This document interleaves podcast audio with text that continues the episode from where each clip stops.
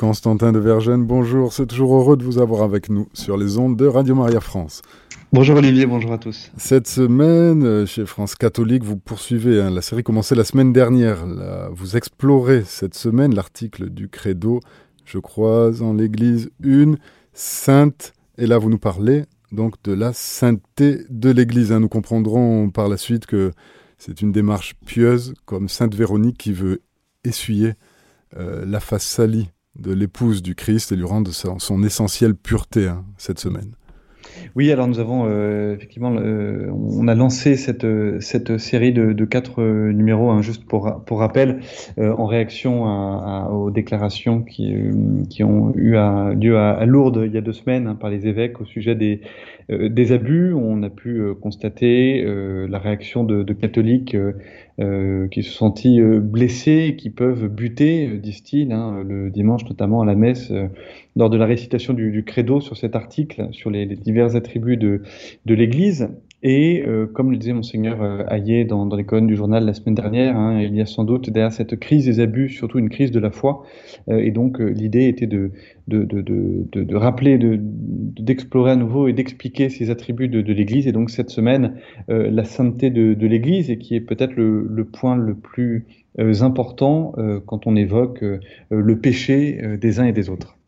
Et pour euh, aller plus en profondeur dans cette crise de la foi dont vous parlez, vous convoquez le dominicain Augustin Pic, auteur de Dieu dans l'Église en Christ aux éditions du Cerf, n'est-ce pas? Oui, euh, avec euh, nous, il, revient, il nous explique sur cette articulation assez, assez complexe à saisir hein, de l'Église en tant qu'à la fois œuvre divine et réalité humaine. Euh, nous avons voulu euh, voir avec lui, lui, lui soumettre euh, cette question, cette objection, cette phrase qu'on entend parfois, de plus en plus. on entend, vous savez, des personnes qui parlent des péchés de l'Église ou de, de l'Église pécheresse. Et qu'est-ce qu'il faut faire de, de, cette expression quand on professe en même temps que l'Église est sainte? Alors, euh, lui, euh, le père Augustin euh, Pic, fait une, mise au point. Il dit que c'est une commodité de, langage, mais que dogmatiquement, parler des péchés de l'Église ou de l'Église pécheresse n'est pas juste.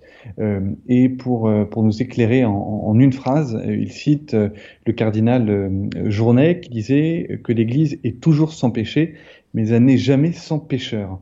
Et cette simple phrase permet de distinguer euh, l'œuvre humaine de l'œuvre divine, euh, et c'est le, point central puisque euh, l'une ne va pas sans l'autre. Et c'est bien la sainteté, justement, qui permet de faire le lien entre l'aspect humain et l'aspect divin de l'Église. Justement, cette, sainteté dont Augustin Pic nous rappelle que Dieu ne nous a fait capables du meilleur, c'est-à-dire d'être unis à lui, qu'en nous créant capables du pire, c'est-à-dire d'imiter Satan, en nous préférant nous-mêmes à tout. Oui, alors avec son autorité de, dominicain, euh, le Père Pic se permet, euh, de, dire que c'est à la fois euh, simple et mystérieux, hein, ce, rapport humain-divin.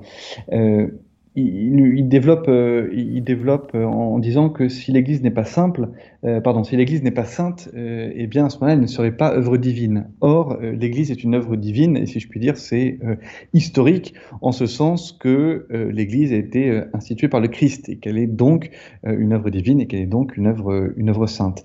dans le même temps, si l'Église était sans pécheur, elle ne serait pas humaine, puisque c'est dans notre multitude, dit le, le Père Augustin Pic, que se recrutent les membres de, de l'Église. Alors, euh, dès lors, si l'Église n'est qu'une œuvre humaine euh, de rassemblement de, de pécheurs, euh, sans assistance, sans constitution divine, on ne voit pas comment les hommes pourraient y faire le, leur, leur, salut, et puis surtout comment l'institution pourrait tenir depuis 2000 ans. Hein. Il n'est pas d'autres institutions au monde euh, qui tiennent euh, comme cela euh, à travers les siècles depuis 2000 ans. Alors la solution, c'est bien que l'Église est, est, est, bien sans péché, mais elle n'est pas sans pécheur et elle est donc sainte.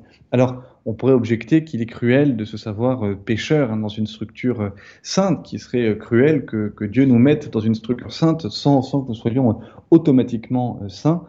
Euh, mais le Père Pic euh, nous rappelle que cela est dû à l'amour de Dieu. Alors ça paraît un peu contre-intuitif au premier abord, euh, mais il explique bien que l'amour va toujours de pair avec le libre arbitre et que si nous étions placés dans une structure sainte en étant automatiquement sainte, eh bien nous aurions plus de libre arbitre et dès lors, eh bien Dieu ne nous aurait pas créé par amour. Et une église sainte, et une église qui force l'admiration même des incroyants les plus coriaces. Il se permet de citer euh, Augustin Pic, euh, ce qui est savoureux, de citer le, texte qu'a donné le, journal L'Humanité en 1914 pour la mort de Saint Pidis. Euh, L'Humanité disait ceci, Saint Pidis, dont l'œuvre est une œuvre toute apostolique et pleinement, il n'y avait pas de crise de la foi pour Saint Pidis. Et voilà ce que titre L'Humanité. On doit dire qu'il fut un grand pape, sa politique fut très simple, elle consistait à restaurer les valeurs de la foi avec une fermeté apostolique. De quelque façon qu'on le juge, il faut dire que Pidis a été un grand pape. Alors vous, si l'Église est sainte, nous l'avons compris, euh, les pécheurs qui la composent sont appelés à la sainteté et par les moyens de sanctification hein, qu'il y a dans la Sainte Église et vous nous les rappelez dans France catholique.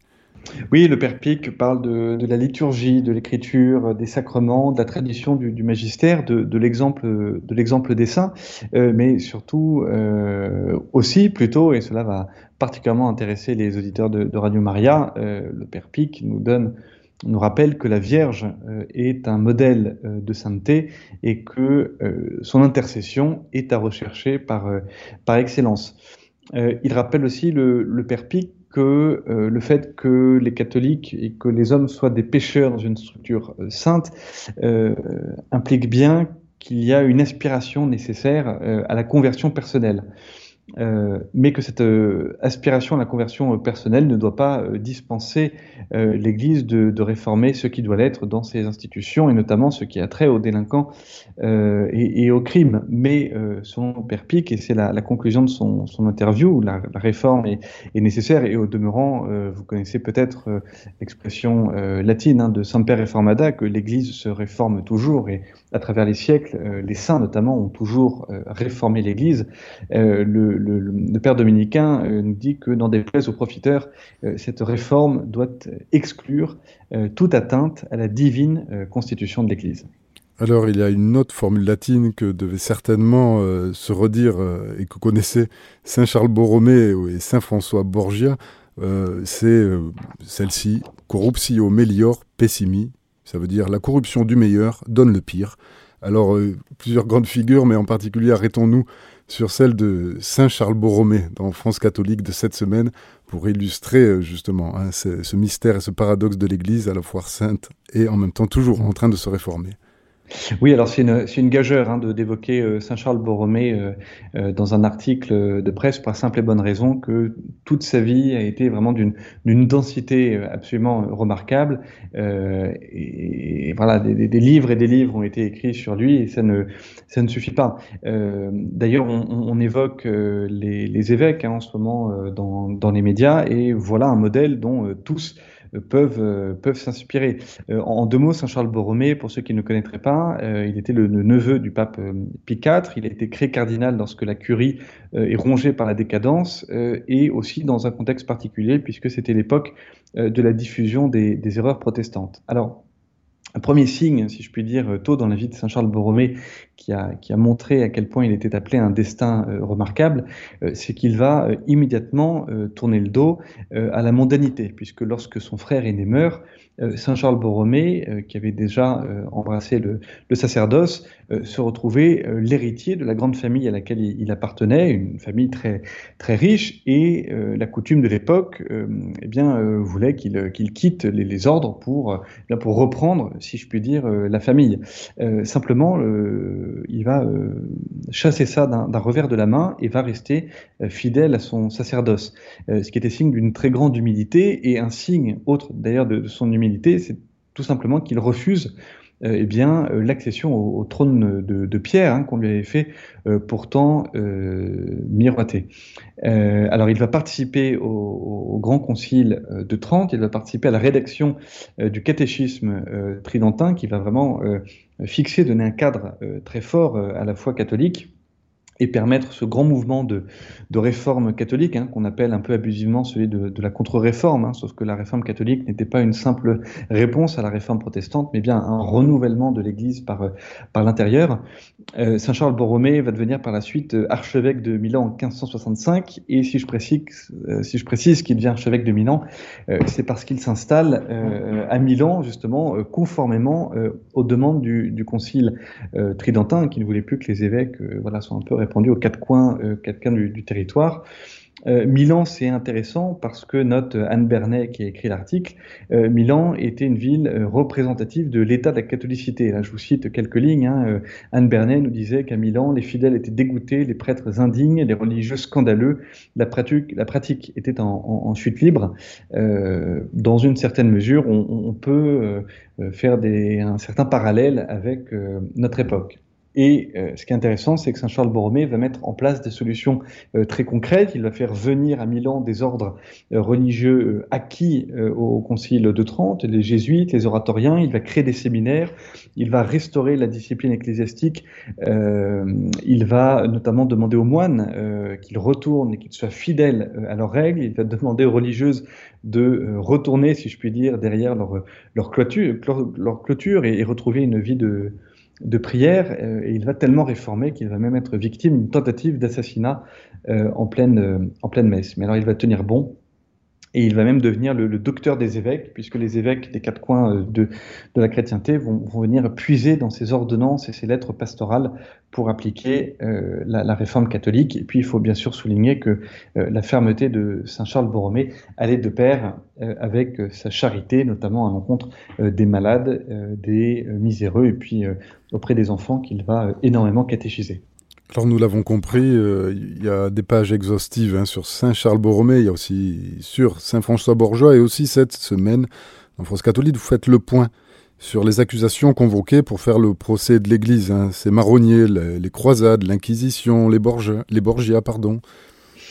Oui, c'est un article signé euh, Fabrice Madouas hein, qui reprend différents arguments euh, voilà, brandis depuis des siècles pour nier justement à l'Église sa nature simple. Un, un seul exemple peut-être, euh, celui, des croisades, hein, ça ne date pas d'hier puisque c'est Voltaire hein, qui connote le terme, le célèbre philosophe des, Lumières donné pour définition des croisades, guerre patronnée par l'Église pour n'importe quelle cause et de manifestation de, fanatisme. Alors on, on rappelle que euh, lorsque Urbain II prêche la croisade euh, le 27 novembre 1095, euh, il lit bien euh, euh, ceci un, pèlerinage vers Jérusalem, un pèlerinage assez particulier puisqu'il s'agit de, de, prendre des armes et d'aller défendre défendre la, la, la, Terre Sainte, d'aller défendre les chrétiens de Terre Sainte, euh, puisque la, la, violence euh, des croisades euh, était une, une, la violence d'une guerre juste, en ce sens qu'elle défendait euh, les chrétiens d'Orient de, de l'agression euh, musulmane, puisque depuis près de, de 1000 ans à cette époque, eh bien, 30 000, églises, 30 000 églises avaient été pillées ou incendiées.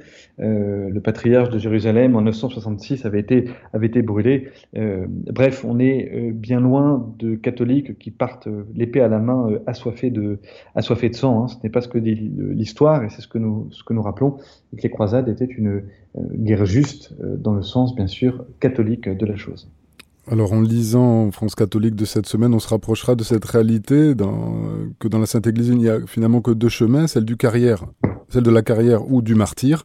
Et là, nous finissons l'hebdomadaire euh, cette semaine avec une belle initiative, une neuvaine lancée par le philosophe Thibaut Collin et une neuvaine à Sainte Jeanne d'Arc. Oui, une neuvaine un peu particulière, puisque c'est une neuvaine de 9 ans qui s'intitule Jeanne 2031, euh, puisqu'en 2031, ce sera le 600e anniversaire de la mort de Jeanne d'Arc. Alors, euh, cette neuvaine consiste à, prier par euh, l'intercession de, Sainte Jeanne d'Arc, hein, puisque euh, Thibaut Collin instaure un parallèle entre l'époque de Jeanne d'Arc, qui euh, à l'époque était à vue humaine catastrophique, et la nôtre, et puis surtout une, une, une neuvaine à Sainte Jeanne d'Arc pour essayer d'exercer les mêmes vertus euh, que, que la, Vierge de Don Rémy, hein, l'écoute et la, disponibilité à la volonté de Dieu, la prudence, le courage, l'espérance, la charité, la pratique des sacrements, la pureté et la patience, bref, euh, tout, un, tout un programme euh, à déployer euh, sur les, les neuf prochaines années. Constantin de Vergennes, faisons peut-être ce que nous pouvons faire de mieux priez la très sainte Vierge Marie, vous commencez, je le rappelle, France catholique, avec Notre-Dame, vous finissez avec la Sainte Vierge Marie aussi, votre bel hebdomadaire, et vous nous proposez cette prière-là, tirée du refrain du cantique des Gascons à Notre-Dame. Je veux te prier souvent, je veux t'aimer toujours, Vierge gracieuse. L'ange dit Ave, avec une voix amicale, je te le dirai aussi, Dame de pitié. Quand toute notre âme est à l'abandon, quand le mal s'y met comme un aiguillon, de toute notre âme, Jésus est la route. Vous, Mère, vous êtes la source. Dans ce monde tout plein de tracas, nous vous prions tous ensemble pour que vous veniez. Faites briller sur le monde, partout à la ronde, un rayon de paix. Bonne Mère, à l'heure de partir pour le ciel, que l'âme demeure blanche comme neige, et quand sonne l'heure, mettez-moi bien vite avec Jésus au ciel. Amen et un très grand merci, Constantin de Vergène, de cette revue commentée et de votre passage sur les ondes de Radio Maria France. Nous aurons la joie de vous retrouver jeudi prochain. Merci Olivier, à la semaine prochaine. Chers auditeurs, c'était notre émission France catholique, la revue commentée. Nous étions avec Constantin de Vergène. Retrouvez cette émission podcast sur notre site internet radiomaria.fr.